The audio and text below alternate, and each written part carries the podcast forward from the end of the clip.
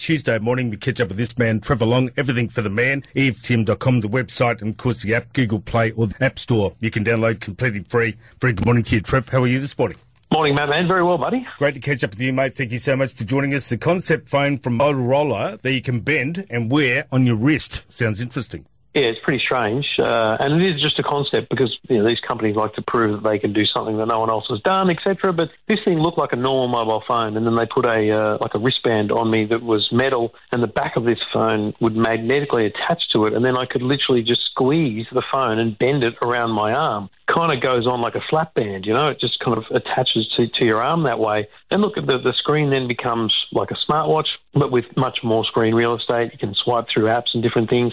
Look, I mean, an interesting concept. I don't see it coming to market anytime soon, but the very fact that you can bend a screen on a smartphone means we might end up with form factors that allow us to, you know, just fold your phone um, backwards on itself so you can sit it on the desk next to you and see your notifications come through. Who knows, mate? But interesting proof of concept. Uh, Barbie was huge at the box office, as we know. Barbie Phone is coming in July. Can you believe it? A Barbie Phone. Yeah, it's amazing. H M D, the people that make Nokia phones of late, have announced this Barbie phone. We know nothing about it, but I'm confident that it won't be a smartphone. It'll be a more affordable phone, a flip phone, you know, with a basic screen and, and old-style digits to, to dial, um, and it'll be pink, mate. It'll be very, very pink. Now, this will come out in July. I think it'll be aimed at the, you know, eight to thirteen-year-old market, as well as, you know, fashion-friendly, keen Barbie fans.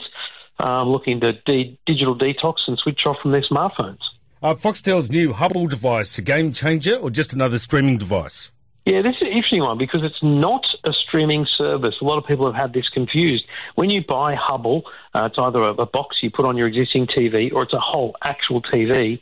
When you buy it, it's just a box that allows you to see things. It, it's not a subscription service at all. Then, when you load it up, you see all the content that's happening right now, live stuff, uh, trending things, and it's from every streaming service. So on the screen, you see shows from Netflix, from Disney, from Stan, from Paramount, from Channel nine, from Channel seven, and you choose to then watch them. But if you're not subscribed, then you essentially can subscribe through the box. You can also combine all your streaming services into one bill so you can get discounts. It's pretty smart, but I think it's also going to be interesting, especially, you know, where you are in regional Australia. I'm not sure the live T V that comes through it will be your normal regional feed. I'm worried that people in regional Australia are going to get metro news and metro signals. So that'll be interesting to me how they handle that. Yeah, terrific stuff. As always, Trev, thank you so much for your time. And of course, Trevor Long, everything for the man, E F T M dot com. Like I say, the app, Google Play or the App Store, download free. And obviously follow him on social media. media, TikTok, Instagram, Facebook. Actually, I saw you on TikTok the other day, charging up your van.